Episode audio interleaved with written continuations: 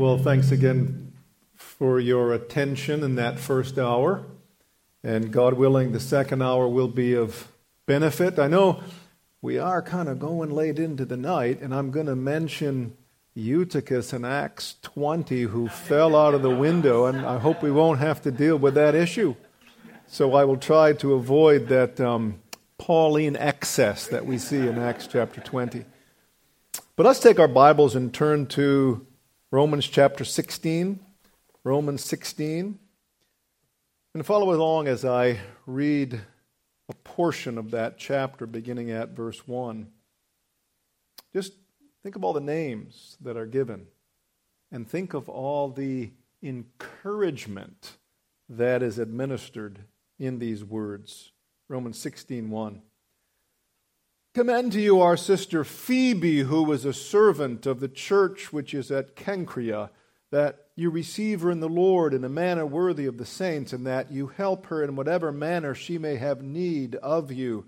For she herself has also been a helper of many, and myself as well. Greet Prisca and Aquila, my fellow workers in Christ Jesus, who for my life risk their own necks, to whom not only do I give thanks, but also all the churches of the Gentiles.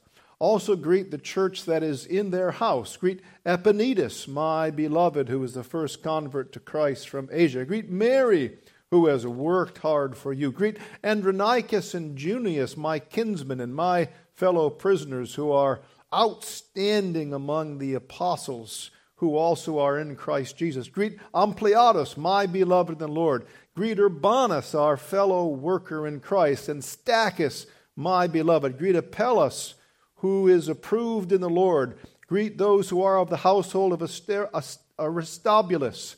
Greet Herodian, my kinsman. Greet those of the household of Narcissus, who are in the Lord.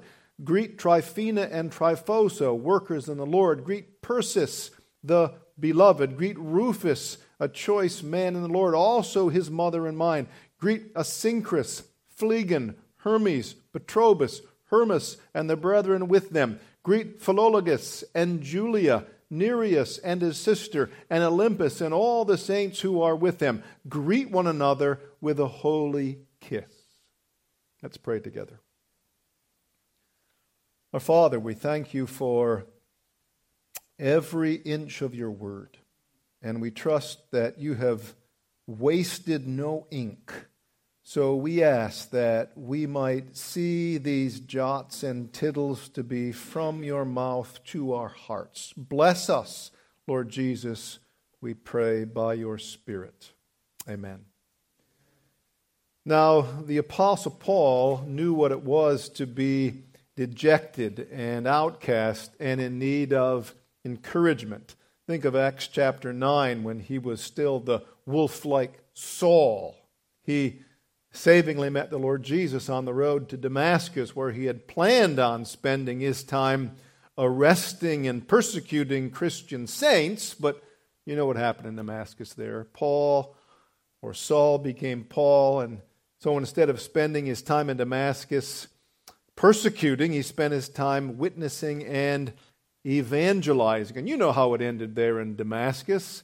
His ministry was not one with resounding statistics of conversion, but instead he was emptied out of the city by being let down in a basket because there was a plot to kill him. Now, when you think of starting out your ministry, that's not a very encouraging way to start. That's really discouraging. His first endeavors were met by a report of zero converts and a conspiracy to lynch him. You think of how he was then heading down to Jerusalem, probably pretty dazed, emotionally fragile, licking his wounds. So, certainly, the Christians in the church in Jerusalem, when he got back, would bring him soothing ointment, right? Well, that's not the way it worked out in Acts chapter 9. Just imagine how crestfallen the vulnerable fledgling disciple Paul might have been when he faced in the Jerusalem mother church not a warm reception, but instead he got a harsh rejection. It says in 926 of Acts, When Saul had come to Jerusalem, he tried to join with the disciples there, but they were all afraid of him, for they did not believe that he was actually a disciple. They, they weren't at all friendly in Jerusalem like Ananias had been up in Damascus, but instead they were suspicious of Paul, Saul. They were shunning him, they were skeptical. And then this probably left Paul pretty disheartened and spiritually and emotionally gasping for breath. But then came the man known for always carrying around an EpiPen, not in his purse, but in his belt, and it was this fellow named Barnabas. Barnabas, it says about him in 927. Barnabas, which is translated son of encouragement. That's from 436. But it says here in the ninth chapter, but Barnabas took Saul and brought him to the apostles. And Barnabas declared to them how he had seen the Lord on the road, and that the Lord had spoken to him, and how he had preached boldly at Damascus in the name of the Lord Jesus. And Barnabas, no doubt, encouraged Paul publicly, bragging about his spiritual heroism in Damascus. This was well timed. This was loving encouragement. And Lombardi like, that encouragement turned the tide in Paul's life, resulting in Paul's being highly esteemed, and in all likelihood, it personally resuscitated the Apostle Paul. And frankly, I don't think Paul ever forgot that lesson that Barnabas, the son of encouragement, gave to him. As we see that the impress of Barnabas' encouragement is all over Paul's letters. Because Paul seemed to always carry around an EpiPen that he would pull out in the middle of his letter writing and give adrenaline shots to the saints all throughout the empire. See, eventually, Paul himself became a man known for always carrying around an EpiPen, just like Barnabas. Just notice a few snapshots of Paul's interpersonally handling friends and, and co workers and brothers and sisters in that, in that passage that I read to you. And now just think with me how it says there, I commend to you Phoebe, our sister, who was a servant of the church in Cenchrea, that you may receive her in the Lord in a manner worthy of the saints. For indeed, she has been a helper of many, and of myself also. Be, greet Priscilla and Aquila, my fellow workers in Christ Jesus. Listen to this now. Who risked their own necks for my life not to whom also I give thanks, but also to all the churches of the Gentiles. Greet Mary, who labored for us, Apelles, approved in Christ, Tryphena and Tryphona. Greet Rufus, and greet one another with a holy kiss. You see, this correspondence pulses with multiple expressions of encouragement. Frankly, it reminds me of occasions where, oh, Boy, when I was at Riverside at your old building there, Robert, I can almost see myself sort of in the back, the lobby. There were tables set up, and you were introducing people to me. And you may be telling me about uh, Deacon Brown, who had accomplished this for the church, or uh, Secretary Smith, who was a heroine in your congregation, or uh, a Sunday school teacher. Just, just reveling in the saints, and as you would speak a word to them, you would brighten their eyes. This is the way the apostle dealt with these saints as he would pastor them. And we see it in something as simple as final greetings at the end of the letter to the Romans, which some might say is just uh, index material that's not relevant. No, I think it's very, very relevant. So, what, what I want to consider here is when you say, Pastor Mark, giving encouragement, what do you mean? I mean, how can we actually give encouragement? I do think we have an index of ways we can give encouragement to people here in this 16th chapter of Romans. I have a number of them listed here. First, consider commendation. They're right there in your notes. The first is commendation. How can we encourage? Well, to commend is to heartily express approval for a job well done in the hearing of the one being praised in such a way that others come to trust and esteem that individual. You can encourage people just by just by commending them. That's what Paul did here in, in paving the way for a dear sister in Christ. Look, it says, 16.1, I commend to you Phoebe, our sister, who is a servant of the church in Cenchrea. Indeed, she has been a helper of many, and to myself also. Commendation can change everything.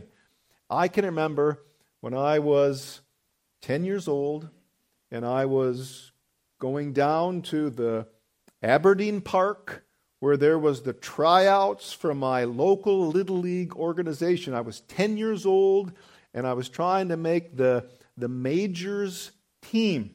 I remember there at shortstop and fielding these ground balls, and I felt awkward. I just wasn't getting things right, and I frankly didn't want to go that morning. I told my mom I didn't want to go because my older brothers, who always went with me wherever I went, they'd always be with me. But that year they were in some other league and I was there all by myself. And I really felt emotionally fragile. But then, in the middle of these ground balls coming at me, there was my coach from the previous year off uh, by the fence talking to my coach the new majors team was hitting the ground balls to me and says, Hey, that chance kid that shortstop, he's your man. He's got a great arm. He's got a great glove. He's got a great bat. He's your shortstop this year. And just hearing him say that, within earshot of that coach, just changed everything for me. And I thought, well, if he thinks that of me, maybe I maybe I'm not so bad after all. And it, it changed everything because I I played shortstop all that year for Haviland Products in Grand Rapids, Michigan. And it was a word of commendation. Any of you ever listened to Albert Mohler in the briefing? Anybody here? Yeah, about five times a week I listen to Mohler. He also has an additional show called Thinking in Public. And he will interview some important person. And there's a, one interview from a few years ago. It was Kenneth Woodward, who was the former religion editor of Newsweek magazine. And, and Moeller, Mohler said this. He says, if you listen to that one, he said, In closing, Mohler said, I want to tell you something, a word of appreciation. If I ever have the opportunity, Mohler said, of writing a memoir, and I honestly do hope to do it at some point, I have a collection of books just to remind myself of models I'd like to incorporate in my own memoirs. And your book, Dr. Woodward, Getting Religion, well, that's one of those books. I think you tell your story so credibly well. I just wanted you to know that I greatly appreciate that. Now, you listen to that thinking in public and you realize that there is a change that is audibly electric in the voice of Ken Woodward when Al Mohler gave him that kind of accommodation. And likewise, there is this shot of adrenaline that we can give to others when we simply commend them. A word of commendation, like Paul commended Phoebe in Romans 16:1. So how else can I be encouraging Pastor Mark? Well, a second thing that we see in that passage is boasting boasting. You can boast about someone. Now, let's work with this. To boast or to brag with pride about your own achievement is unattractive. But to boast in the outstanding performance of others is splendid. It's glorious to do it. Proverbs 27 2 says, Let another praise you not your own mouth. Someone else, not your own lips. It tells us that we are to praise not ourselves, but others. And Paul, we see, often did within earshot of the objects of his praising and his boasting. Did you just look in this Romans 16 account? He boasted of the heroism of Prisca and Aquila. Paul says, they risked their necks for me. 16:4. Now, maybe Paul was alluding to the brave valor they displayed in shielding him from the assassination minded Jews who dragged him before Gallio in Corinth. That would be in Acts 18. Or maybe it was Priscilla and Aquila's sheltering him from the murderous stadium mob in Ephesians in Ephesus in Ephesians uh, in Acts 19. Uh, Paul also boasted about the robust spirituality of the Corinthians. You say, the Corinthians, Paul?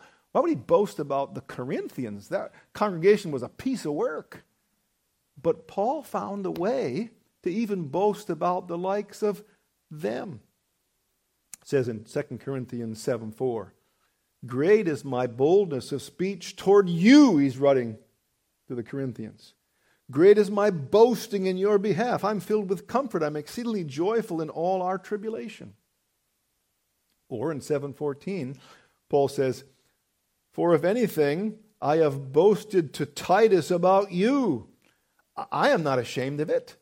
But as we spoke all these things to you in truth, even so our boasting to Titus was found to be true. Yeah, Paul boasted about the Corinthians or even in 824 therefore show to them and before the churches the proof of your love and that our boastings on your behalf are true so paul boasted about the corinthians he does the same thing of the thessalonians so how do you boast about someone well how about you know the idea of of words that are given can puff somebody up with pride, okay, that's possible.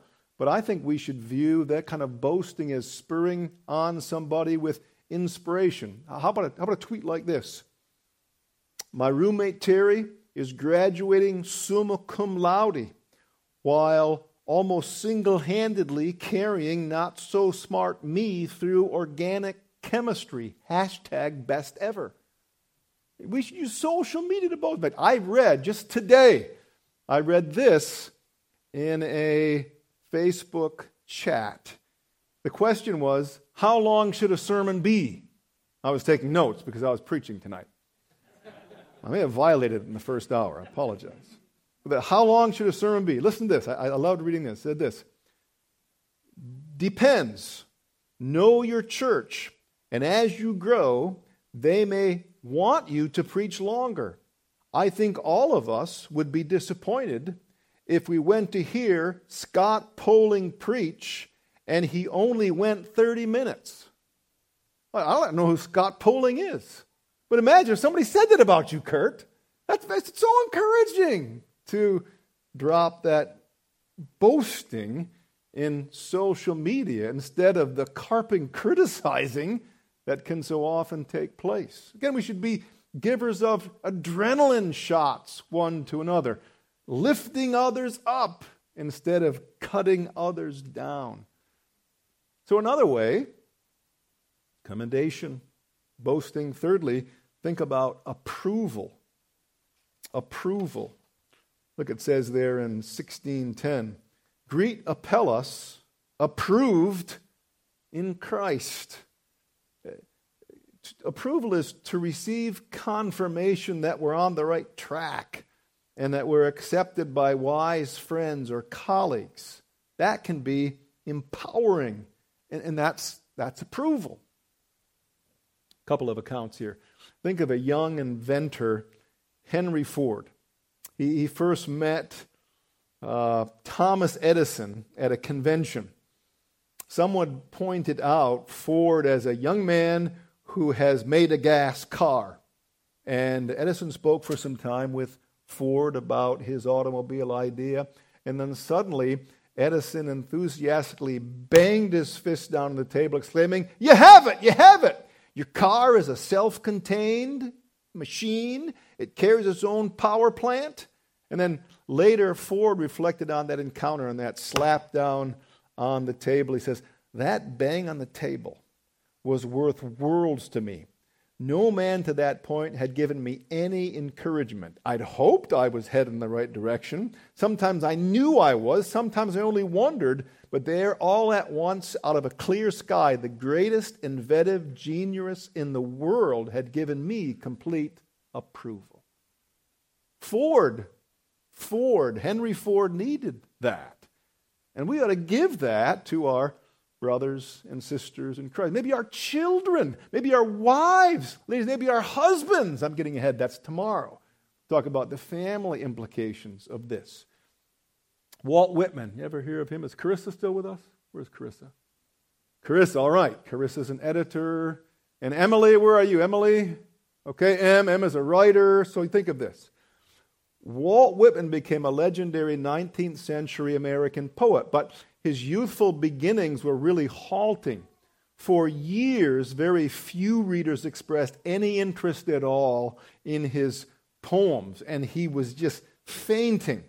But then an EpiPen came, and it's preserved in a letter that's now to be seen in the Library of Congress in Washington, D.C. It came in the form of a letter expressing admiration for his little known work called Leaves of grass. And here's what the letter said that came to Walt Whitman. It read this way Dear Sir, I am not blind to the worth of the wonderful gift your book, Leaves of Grass. I find it the most extraordinary piece of wit and wisdom that America has yet contributed. I am very happy in reading it. It is a great power to make happy. I greet you at the beginning of a great career and it was signed by the distinguished Ralph Waldo Emerson. And Whitman kept that entire gushing five page handwritten note of appreciation as a treasure that he often pulled out and reviewed when he was fainting along the exhausting way of the oft discouraged writer vocation. And that's why it remains on display at the Library of Congress because it launched a legend. In fact, I believe that Pastor Kurt and Pastor Robert probably have a little file of letters that have been sent, and you can pull it out every night. You forget about the file, then you find it, you stumble over and you read it, and you just sit, and it encourages you by that sense of approval that you've been given. Or how about another way, and that is report? Report. and by that I mean, the sharing of a verbal account of another person's achievement or accomplishment or heroism. That can give a shot of adrenaline. Look, at it says there in 1613 of Romans Greet Rufus, a choice man in the Lord, and his mother and mine. Notice how Paul takes the time to extend his apostolic approval to Rufus, a choice man in the Lord. But notice how he not only has Rufus in mind, but Rufus' mother in mind. You know how it says, a wise son brings joy to a father, but a foolish son brings grief to a mother. Oftentimes, the, uh, the woman, the mother, hearing a word about a son who is doing well can make a world of difference there was a time when I was a board member of a Christian school, and I had a, a parent write me a note that said, Teacher so and so, on her day off, wrote me this letter of encouragement regarding the paper that my son had just written. She didn't have to take the time writing that note to me, but she did, and it made my day. As a mother hears about a son performing well. Isn't it true, Jen? That that kind of a thing can turn things around for a mom because a wise son brings joy to a father, a foolish son, grief to a mother. Paul found out that the kingdom heroism of Epaphroditus was worth reporting to the church at Philippi. You know what Epaphroditus is? He's discussed in Philippians chapter 2.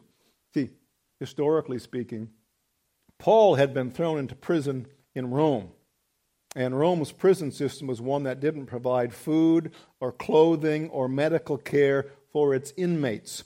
And the church at Philippi had taken up an offering and then sent Epaphroditus with a sizable money bag and a servant's heart an 800 mile journey to find Paul in Rome.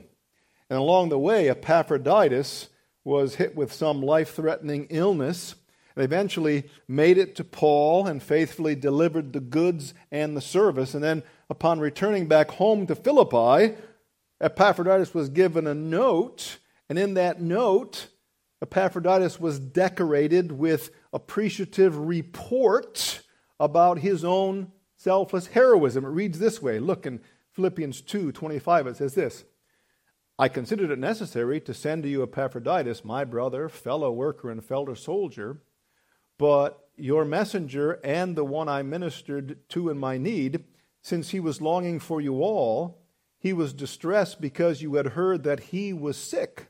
For indeed he was sick almost unto death, for God had mercy on him, and not only on him, but also on me, lest I should have sorrow upon sorrow. Therefore I send him more eagerly, that you may see him again, that you may rejoice, and that I may be less sorrowful. Receive therefore in the Lord with all gladness this man, and hold such men in high esteem because of their work for Christ, for he came close to death not regarding his life to supply what was lacking in your service toward me. You see, there is this report that is given about the heroism of Epaphroditus. He almost died in delivering the goods to me. Kent Hughes is a commentator, and Hughes comments on how the United States failed to recognize the heroism of Vietnam veterans when they returned from the battlefield. You, you hear of that? There was a, I, I was preaching about a month ago in Michigan, and there was a Marine sitting there, and when I said this, his eyes teared up. And afterwards he says, When I came back from Afghanistan at the airport, I got all kinds of cheers. He said, My dad, who was a Vietnam vet, just broke down in tears because he'd been neglected. People spitted on the Vietnam vets when they came home. Hughes writes this. He says, a church, like a culture, that does not recognize the sacrifice of its own for the sake of the gospel makes a big mistake. And the wise apostle simply would not let that happen. Epaphroditus had put on the mind of Christ, taking on the humble life of an unsung servant. The Philippians needed to see the young man for who he really was and receive him as such. And so we in the church, we should not permit heroism to go unsung. And so, in kind, we should make it a matter of conscience to sing the praises of others by reporting their exploits. Like reporting what a Sunday school teacher does among those kids off in the corner where nobody else sees reporting what maybe a janitorial worker does in the church in those bathrooms that no one else considers. We should speak about unsung heroism with report. Or how about another way of encouraging? With fifth, name recognition. Name recognition. We each, I think, feel more valued and respected and important when somebody remembers our names. You know, when someone who met you only once greets you by name, it's kind of invigorating breath of fresh air. And in contrast, when you feel uh, when a colleague or acquaintance you've spoken to occasionally seems unable to retrieve your name from his or her memory banks. See, recognizing and using a person's name can deliver eye brightening encouragement. Remember, as a, another one story from my youth, I had come from the feeder junior high school, Riverside Junior High, Riverside Junior High. And I went to Creston High School. Well, there were five or six feeder schools that came into Creston High School. And now I'm a, I'm a 10th grader and there are these basketball tryouts. And I was a big dog at Riverside, and I'm a nobody at Creston. Nobody knows anything about me. And you, you, you see it, what's going on, Stephen. You know what's happening there. All these guys are running around, and I'm feeling really uh, insecure and, and emotionally fragile. But then the, the varsity head coach said, when I went up for a layup, Hey, Chanski, good job. What? Haskins knows my name? Now, Stephen, I don't mean to say that I became Michael Jordan at that point, but my performance was greatly enhanced by the fact that he knew my name. In fact, biblically, you can see how David, King David, had a fond attachment to his mighty men, and he made sure that they were aware of his appreciation for their loyalty and their acts of valor. You, you read that passage in First, uh, 2 Samuel 23, and there's public mention of the names of David's mighty men. And you can see that it's a morale boosting strategy that David used with his mighty men.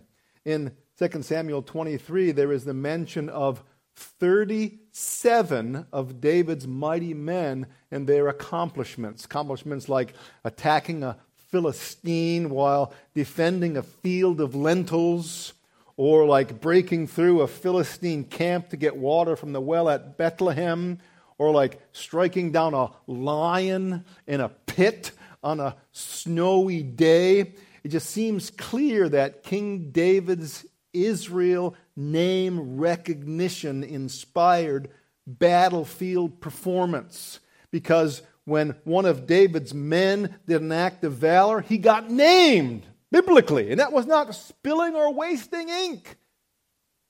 Every name was well positioned and well stated. You see this too in the book of Nehemiah. In the book of Nehemiah, chapter 3, there's the, there's the building of the wall in 52 days.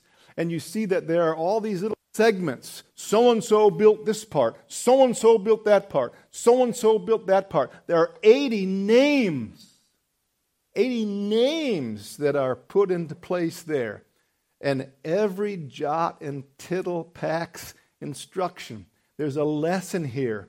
The healthy prospects of name recognition inspired work performances. It was true in Nehemiah's generation, it's also true in our generation. Even think of the Lord Jesus.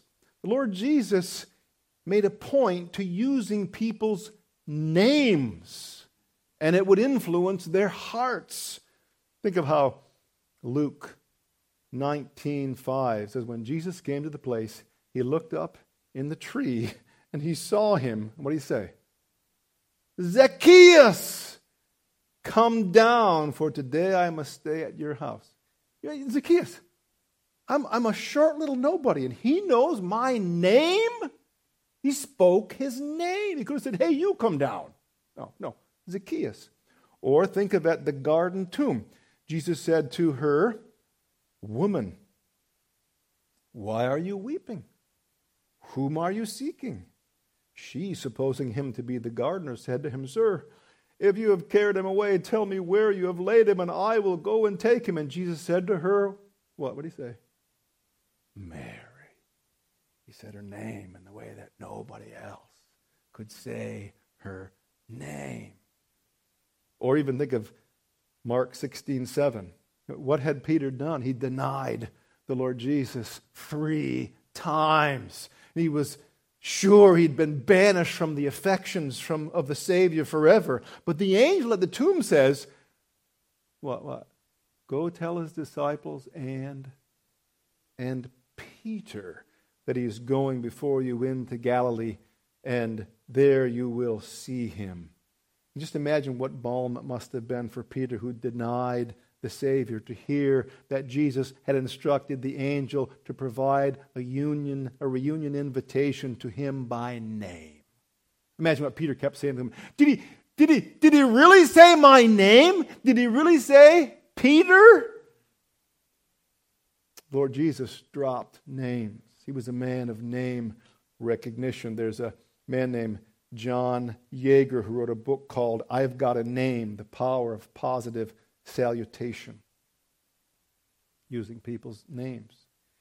He said, The power of naming came to light for me last year when a fellow teacher at Culver Academies told me that he thanked each student by name and shook each of their hands as they left class each day. So I decided to formally greet by name each of my students as they arrived at the classroom door. This brought back positive images for me of my third grade teacher, Mrs. Robinson, who was there every morning to greet me. Good morning, John, she would say. What a nice shirt you are wearing.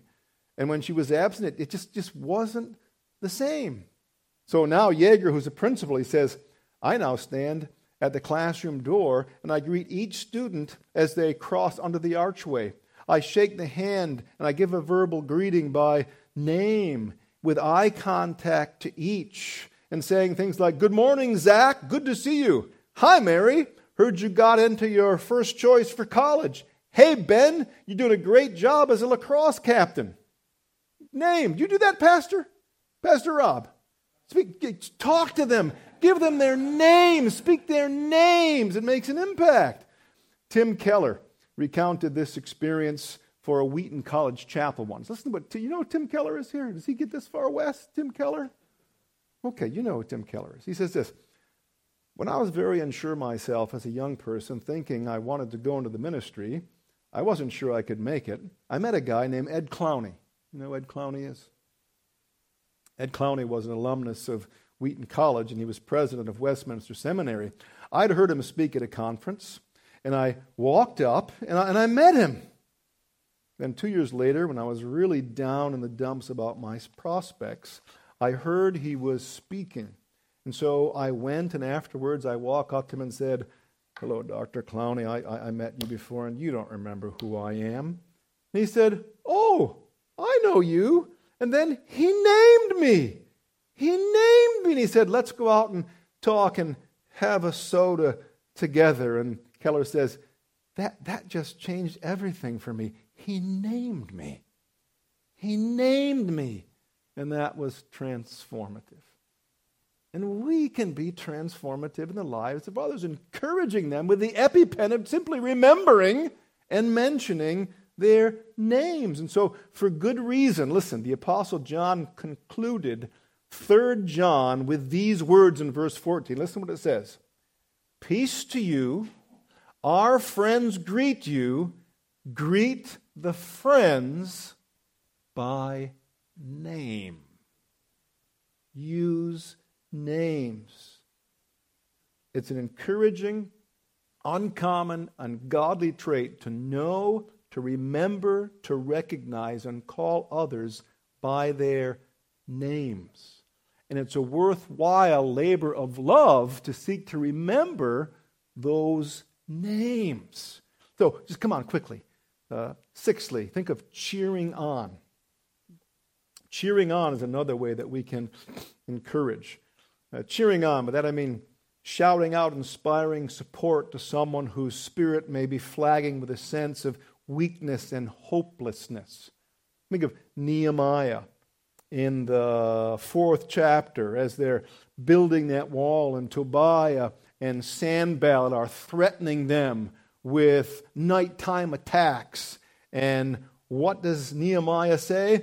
Don't be afraid of them. Remember the Lord, great and awesome, and fight for your brethren, your sons and your daughters, and your wives and your houses. You're doing a great work and you can't come down. Cheering on. We see it all over the scriptures. Paul says in Galatians 6 9, let us not grow weary in well doing. In due season, we'll reap if we don't lose heart. Cheer each other on. D.L. Moody tells a story of there in Chicago. There was a fire in a high rise apartment building, and people are standing in dread as there's a child up on a high floor crying at the window. And the ladder comes nearby, and the fireman tries to get to the window, but there's a flare of fire, and he moves back and he starts coming down the ladder because it's hopeless. But then somebody in the crowd says, Cheer him! Cheer him! And they did it. They cheered him, and the firefighter plucked up courage and found a way to get the child and bring the child down. It was a surge of adrenaline, encouragement that cheered him on. You ever watch the Olympics? Back in uh, 2018, the Winter Olympics in Pyeongchang, North Korea. Did you watch the speed skating events? How in the world was it that those North Koreans dressed in blue were able to beat the Dutch? No, Koreans cannot beat the Dutch in skating, but they did. Why? Because the North Koreans were before the home crowd who was cheering them on. And it gave him adrenaline shots like nothing else could do. We need to cheer one another on with words of encouragement. We're going to talk tomorrow about, oh, there's a, there's a, there's a young guy in our church. He came to our church, and we eventually made him a deacon. I remember at the ordination day, the mother came from a distant town and was totally overwhelmed that her mediocre son, whom she thought, could ever be recognized as a deacon in the church. Well, she didn't realize that this son had married this delightful young lady who was a cheerleader to this boy. I'm convinced that it's the cheerleading of that wife that had made this hermit of a boy into a hulk of a churchman.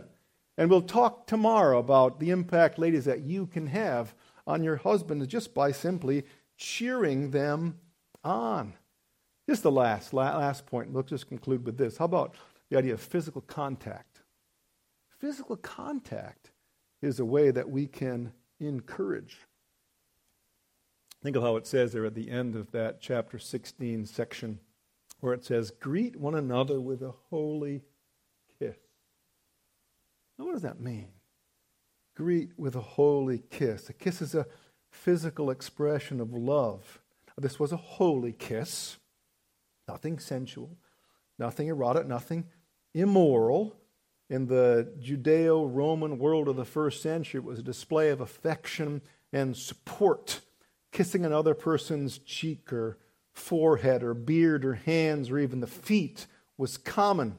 And this kind of contact was typically accompanied by an embrace that comprised in a warm expression of love and goodwill. Think of how the prodigal's father, when the prodigal's father saw him, ran to him. It says uh, he had compassion on him, fell on his neck, kissed him. That's a lot of touching that's going on there at this time. And after even Paul bids farewell to the Ephesian elders, it says that they kissed him and they were so sorry that they wouldn't see him again. Touch has an impact, doesn't it? There's a UCLA neuroscience researcher, Alex Korb. He has an article called Neuroscience Reveals Four Rituals That Will Make You Happy. And he explains this Holding hands with someone can help comfort you and your brain through a painful situation.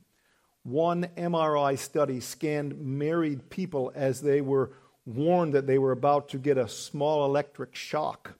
While anticipating the painful shocks, the brain showed a predictable pattern of response in pain, worrying circuits.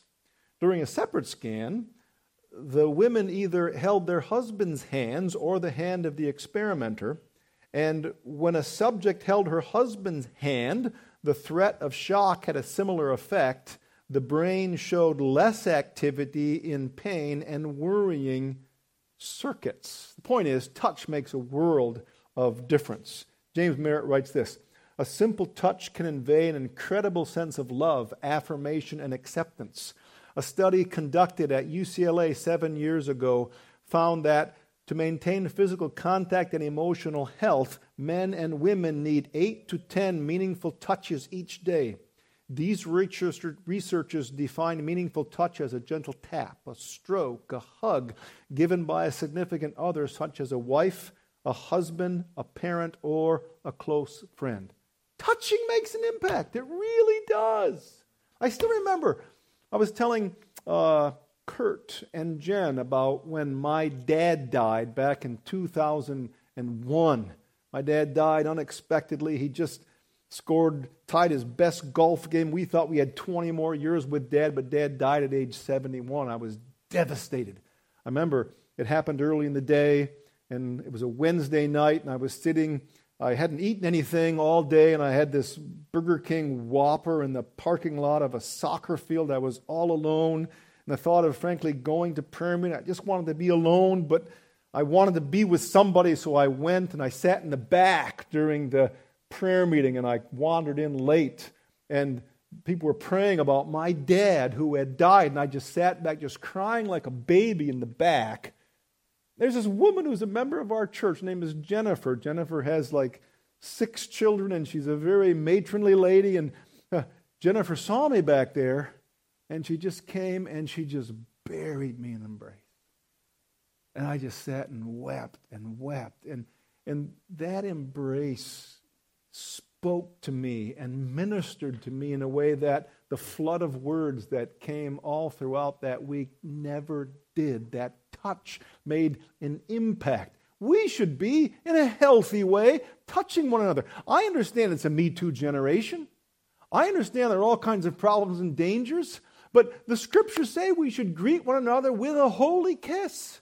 There should be expressions of affection one to another men embracing men, and maybe at least a touch on the hand, because we shouldn't take away the important principle of the encouraging effects of a touch. And just uh, close with this. This may be kind of a body language kind of a thing, but the mask, the mask. Let me talk about the mask just for a minute. I understand that we can wear masks and we maybe ought to wear masks because of health concerns and health issues. But I tell you, there's a grief that it brings to me that we would go so long that these masks never go away. Because I think there's a sense in which the mask almost vandalizes us as being made in the image of God. You think about being, you have a mask on yours. I wear a mask sometimes too. I'm not against you if you wear a mask. But the, the, the fact that the facial expression, I mean, we are made in the image of God. And that high priestly prayer in Leviticus says, May the Lord make his face to shine upon you. May he turn his face towards you and grant you peace. There is something about a smile. There's something about facial expressions that make an impact. Let me tell you about a pastor standing behind a pulpit like this. You talk about Eutychus, who was, who was uh, um, falling asleep. Don't fall asleep on your pastor. But instead, if you sit there like our, our brother here in the plaid, you, you give smiles. You, Kevin, you sit in the edge of your seat. In fact, you, you sitting there in the front, you have a nice facial expression. You have no idea how, how the pingbacks that you give to your pastor when he preaches, you make the sermon oftentimes. Now, there are congregations I can go to that just stony faced. Don't be like that. Don't be that kind. Be, give them the holy kiss with body language expression of appreciation. And do it, do it in your supervising at the workplace. Do it as a mother. Do it as a husband. Do it as a pastor. Do, I sometimes I say to myself on my notes, I put smile. Smile back at them. Because I believe that body language is really important in the way that we interact one with another. We should be encouragers, encourage one another, all the more as you are doing. May the Lord make us to be more and more Christ like. And I just leave you with this little final encouragement to tuck you into bed before you go to sleep. I'm going to give you a name. Think of your name. It says this in 1 John 3 1.